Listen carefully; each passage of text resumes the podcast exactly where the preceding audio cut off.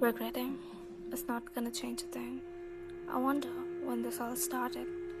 Maybe it all started when he answered my questions right without taking much time, as if he knew the answers all along.